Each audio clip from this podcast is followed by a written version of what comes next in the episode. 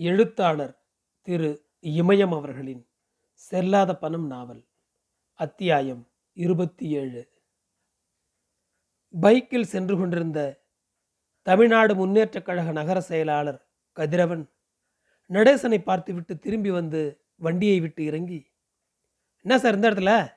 என்று கேட்டான். என் பொண்ணு தவறிச்சு தம்பி. எப்போ சார்? காலையில் தான். எப்படி? ரேவதின்னு போஸ்டர் ஒட்டிருக்கா அதுவா? போஸ்டர் ஒட்டியிருக்கா? இப்போ தான் ஆட்டோ சங்கத்துக்காரங்க பெரியார் நகர் பஸ் ஸ்டாண்டில் ஒட்டிகிட்டு இருந்தாங்க. அது உங்கள் பொண்ணுன்னு தெரியாது. பாடி எங்கே இருக்குது ஜிப்மரில். போலீஸ் போனால் தான் பாடியை தருவாங்களாம். அதுக்கு தான் காலையிலேருந்து நின்றுட்டுருக்கேன் எங்கிட்ட ஒரு வார்த்தை சொல்லக்கூடாதா சார்? வாங்க பார்ப்போம் நடேசனை அழைத்து கொண்டு காவல் நிலையத்துக்குள் போனான் கதிரவன். வாங்க நகரம். எங்கே ஆளையும் அந்த பக்கம் காணோம். பொய்யாக சிரித்துக்கொண்டே ராமலிங்கம் கேட்டார் இங்கே தான் இருக்கேன். ஸ்டேஷனுக்கு வராமல் எப்படி இருக்க முடியும்? ஆளுங்கட்சியாக இருந்தால் தினம் வர்ற மாதிரி இருக்கும். நாங்கள் தான் எதிர்கட்சியாக கூட இல்லையே என்று சொல்லி சிரித்தான்.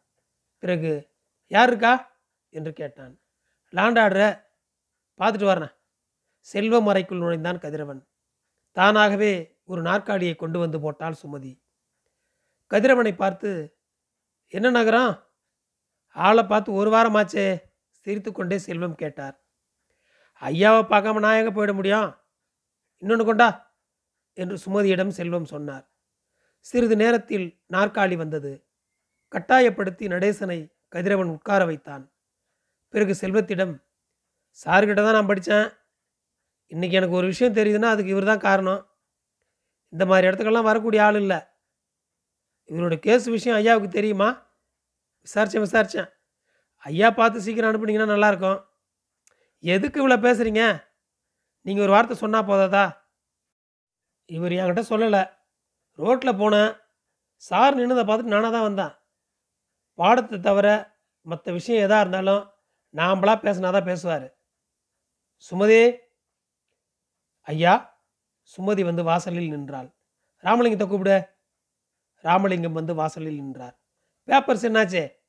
ரெடி ஆகிட்டு இருக்கையா எத்தனை மணி நேரமா? இப்போ தான் எஃப்ஐஆர் போட்டுருச்சு. சம்பவம் நடந்து மூணு நாள் கழிச்சு தான் போடுறீங்களா? எஃப்ஐஆர் போடாமல் எப்படி வாக்குமூலம் வாங்க ஆள் அனுப்புனீங்க? ராமலிங்கம் பேசவில்லை. செல்வத்தினுடைய முகம் மாறிவிட்டது. எரித்து விடுவது போல ராமலிங்கத்தை பார்த்தார். ஒரு எஃப்ஐஆர் போட எத்தனை மணி நேரம் ஆகுது? பொண்ணை சாவு கொடுத்துட்டு ஒரு ஆள் எத்தனை மணி நேரம் ஸ்டேஷன் வாசலே நின்று இருப்பான் ரெடி ஆயிடுச்சு. இன்ஸ்பெக்டர் ஐயா வரட்டும்னு இருந்தேன். இன்ஸ்பெக்டருக்கு இதுக்கு என்ன சம்மந்தம் முதல்ல பேடை எடுத்துட்டு வாங்க. ஐயா என்று சொல்லிவிட்டு போன ராமலிங்கம் எஃப்ஐஆர் படிவத்தையும் நடேசன் எழுதி கொடுத்த மனுவையும் எடுத்து குப்புசாமியிடம் கொடுத்து சட்டுன்னு எழுது என்று சொன்னார். எஃப்ஐஆர் நம்பர் சொல்ல. காலையில் கார் கூடல் ஆக்சிடெண்ட்டுக்கு போட்டல அதோட அடுத்த நம்பர் எழுது. குப்புசாமி எழுத ஆரம்பித்தார். ராமலிங்கம் மேசை மீது இருந்த ஃபைல்களில் எதையோ தேட ஆரம்பித்தார். ஜிப்மருக்கான ஃபாரம் எங்கே போச்சுன்னு தெரியல. செல்வம் அறையிலிருந்து நடேசனும் கதிரவனும் வெளியே வந்தனர். என்ன சார் தேடுறீங்க? என்று கேட்டுக்கொண்டே ராமலிங்கத்தின் மேசைக்கு எதிரில் கிடந்த பெஞ்சில் உட்கார்ந்த கதிரவன் ஜிப்பருக்கான பாரத்தை காணா. நம்ம ஜிஹெச்சுக்குரிய பாரத்தை அவனுங்க ஒத்துக்க மாட்டானுங்க என்று சொல்லிக்கொண்டே தேடினார். அவரோடு சேர்ந்து மேசை மீது இருந்த ஃபைல்களில் கதிரவனும் தேட ஆரம்பித்தான். ஒரு பேப்பரை எடுத்து காட்டி இதா பாருங்கள் என்று சொல்லி ராமலிங்கத்திடம் கொடுத்தான். இதான் நகரம் என்று சொல்லி சிரித்தபடியே பேப்பரை வாங்கி ரேவதி சம்பந்தமான தகவல்களை ஒவ்வொன்றாக நடேசனிடம் கேட்டு கேட்டு எழுதினார். தமிழக மக்கள் கட்சியின் நகர செயலாளர் அருள் உள்ளே வந்தான். ராமலிங்கமும் குப்புசாமியும் வாங்க நகரம் என்று ஒரே நேரத்தில் ஒரே குரலாக சொன்னார்கள். நடேசனை பார்த்த அருள் அதிர்ச்சி அடைந்த மாதிரி என்ன சரிங்க என்று கேட்டான். என் பொண்ணு தவறிடுச்சு. அப்படியா? என்று கேட்டான் அருள். பிறகு ராமலிங்கத்திடம் சார் விஷயம் என்னாச்சே? என்று கேட்டான். ரெடி ஆயிடுச்சு. அஞ்சு நிமிஷத்தில் அனுப்பிடலாம். சார் ஒரு நிமிஷம் வாங்க. நடேசனை அழைத்து கொண்டு செல்வம் அறைக்குள் போனான். சாருக்காக நீங்களும் வந்துட்டீங்களா? என்று கேட்டு செல்வம் சிரித்தார். இவர் எங்கள் சாரு? கணக்கில் புலி ஓப்பி அடிக்காத வாத்தியார். அப்படியா? ஆச்சரியமாக செல்வம் கேட்டார். தம்பி அதிகமாக சொல்கிறார் சார் என்று சன்னமான குரலில் நடேசன் சொன்னார். சுமதே என்று செல்வம் கூப்பிட்டார். பக்கத்து அறையிலிருந்து ஓடி வந்தாள் சுமதி. ராமலிங்கத்தை வர சொல்ல. சுமதி போய் ராமலிங்கம் வந்தார். வந்த வேகத்திலேயே ரெடியாக இருக்கு சார் அனுப்பிடலாம் என்று சொன்னார். எஃப்ஐஆர் காப்பி எடுத்துகிட்டு யார் போகிறது வாக்குமூலம் வாங்க கணேசன் ஆனந்தகுமாரும் போனாங்க சார். ஆனால் இப்போ அவங்க இல்லை. வேற யார் இருக்காங்க? அப்துல்லா இருக்கார். அவர் பேர் எழுதுங்க. அப்துல்லா வர சொல்லுங்க. ஐயா. ராமலிங்கம் போனார். அப்துல்லா வந்து வாசலில் விரைப்பாக நின்று கொண்டு ஐயா என்று சொன்னான். நீ என் கூட பாண்டிக்கு வா. பாட்டிக்கிட்ட நான் விசாரிக்கணும். ஐயா எஃப்ஐஆர் காப்பியை வாங்கிட்டு வா. ஐயா என்று சொல்லிவிட்டு ராமலிங்கத்திடம் போனான். ஒரு பேடையில் வைத்து கொடுத்ததை வாங்கி கொண்டு வந்து செல்வத்தின் மேசை மீது வைத்தான். கையெழுத்து போட்டார் செல்வம். பேடை எடுத்துக்கொண்டு வெளியே போனான் அப்துல்லா. சேஷன் செலவுக்கு ஏதாச்சும் செய்யணுமா சார்? அருள் கேட்டான். என்ன பேசுகிறீங்க நீங்கள் சொல்கிறீங்க கதிரவன் வேற சொல்லியிருக்காரு.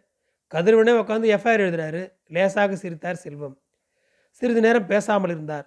பிறகு நிதானமாக நானும் அரசாங்க ஸ்கூலில் தான் படித்தேன் நாலு நல்ல வாத்தியார் இருந்ததால தான் நான் இந்த இடத்துல உட்காந்துருக்கேன் என்று சொல்லி கொண்டிருக்கும்போது கதிரவன் ஒரு பேடை எடுத்துக்கொண்டு உள்ளே வந்தான்.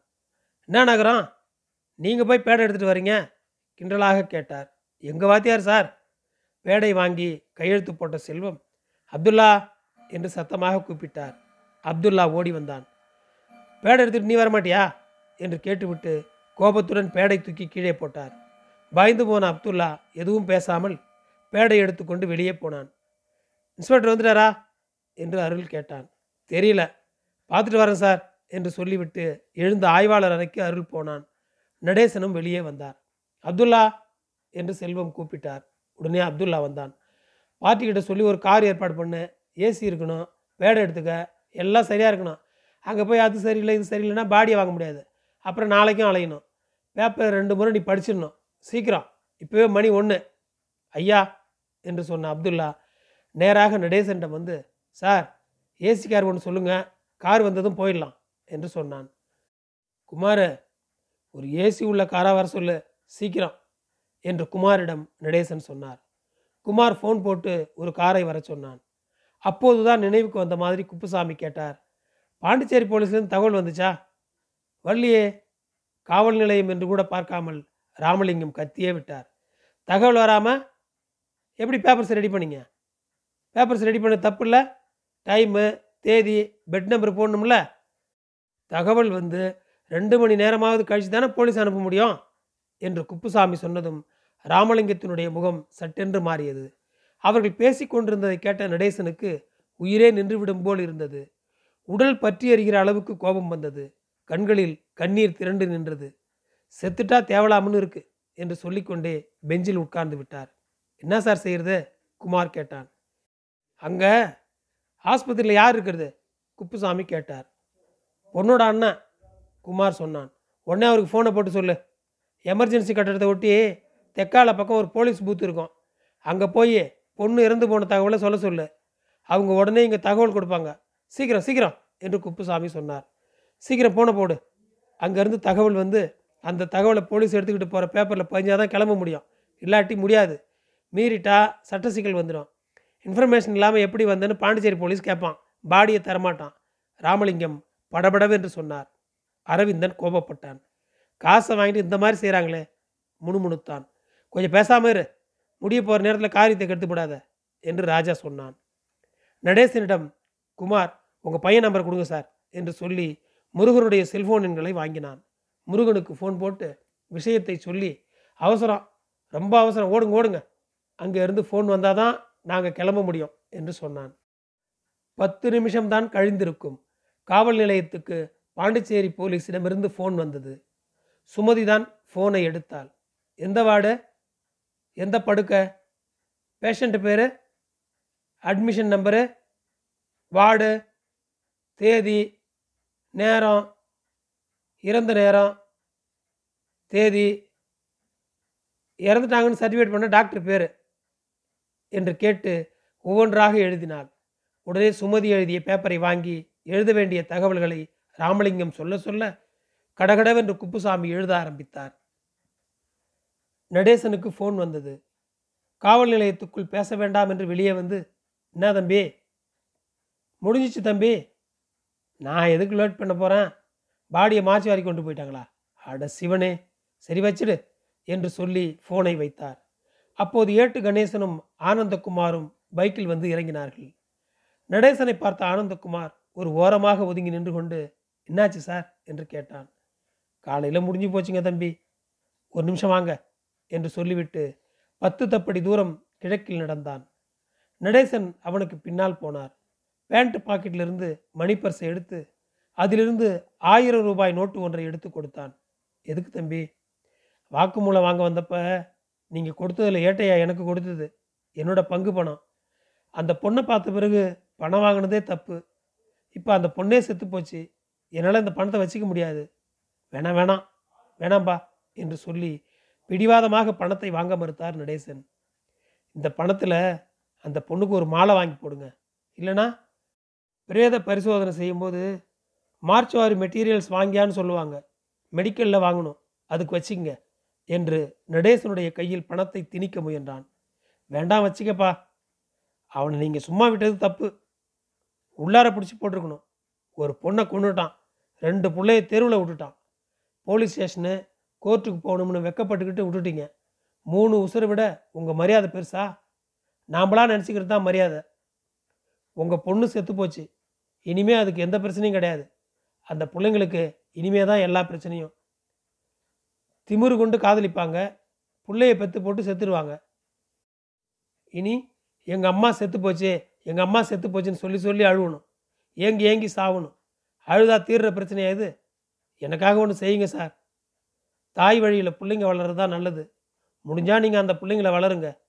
என் பொண்ணே போயிட்டா இனிமேல் என்னன்னு அதுங்களை அனாதை ஆக்கிடாதீங்க என்று ஆனந்தகுமார் சொன்னதற்கு நடேசன் பதில் எதுவும் சொல்லவில்லை. நான் காலையிலேருந்து எங்கே போயிட்டு வரேன்னு தெரியுமா? பிறந்து மூணே மணி நேரம் ஆன ஒரு பொம்பளை பிள்ளைய நம்ம ஜிஹெச்சுக்கு முன்னால் ராத்திரி யாரோ ஒரு போட்டு போயிட்டா. இப்போ தான் அந்த பிள்ளைய தொட்டில் குழந்தை திட்டத்தில் சேர்த்துட்டு வரேன் ஏன் சார் இந்த பொம்பளைங்க இப்படி இருக்காங்க? உன்னோட பக்குவம் எனக்கு இல்லை என்று சொல்லும்போதே நடேசனுக்கு அழுகை வந்துவிட்டது சாலை என்று பார்க்காமல் அழுதார். அவருடைய மனமும் உடலும் அப்போது எல்லா வெட்கத்தையும் உதிர்த்து விட்டிருந்தது. நீங்கள் கிளம்புங்க. யாராச்சும் பார்த்தா தப்பாக நினைப்பாங்க என்று சொன்ன ஆனந்தகுமார் நடேசனுடைய சட்டை பையில் ஆயிரம் ரூபாய் நோட்டை வைத்துவிட்டு வேகமாக காவல் நிலையத்துக்குள் போய்விட்டான். நடேசன் காவல் நிலையத்தின் வாசலுக்கு நடந்தார். அப்போது செல்வமும் அப்துல்லாவும் வெளியே வந்தனர். குமார் காட்டிய காரில் இருவரும் ஏறிக்கொண்டனர்.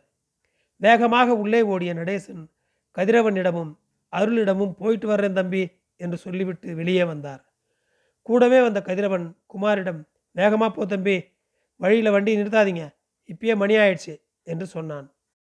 ராஜா அரவிந்தன் தேவராஜ் சதீஷ் என்று எல்லோரிடமும் நான் கிளம்புறேன் என்று நடேசன் சொன்னார். உடனே நான்கு பேரும் ஒரே குரலாக கிளம்புங்க முதல்ல போய் பாடியை கொண்டு வாங்க என்று சொன்னார்கள். கதிரவனும் அருளும் செல்வத்திடம் ஒரே குரலாக எப்படியாச்சும் இன்னைக்கு பாடியை வாங்கிடணும் சார் என்று சொன்னார்கள். ரெண்டு நகரமும் ஒன்றா இருக்கிறது அதிசயமாக இருக்க என்று சொல்லி செல்வம் சிரித்தார். நாங்கள் கட்சி வேறையாக இருந்தாலும் படித்தது ஒரே வாத்தியார்கிட்ட தான் சார் அருள் சொன்னான். அப்போது கதிரவன் சிரிக்க மட்டுமே செய்தான். போப்பா என்று டிரைவரிடம் செல்வம் சொன்னார். செல்வத்தின் காருக்கு பின்னால் குமாரின் கார் ஓடத் தொடங்கியது. நன்றி.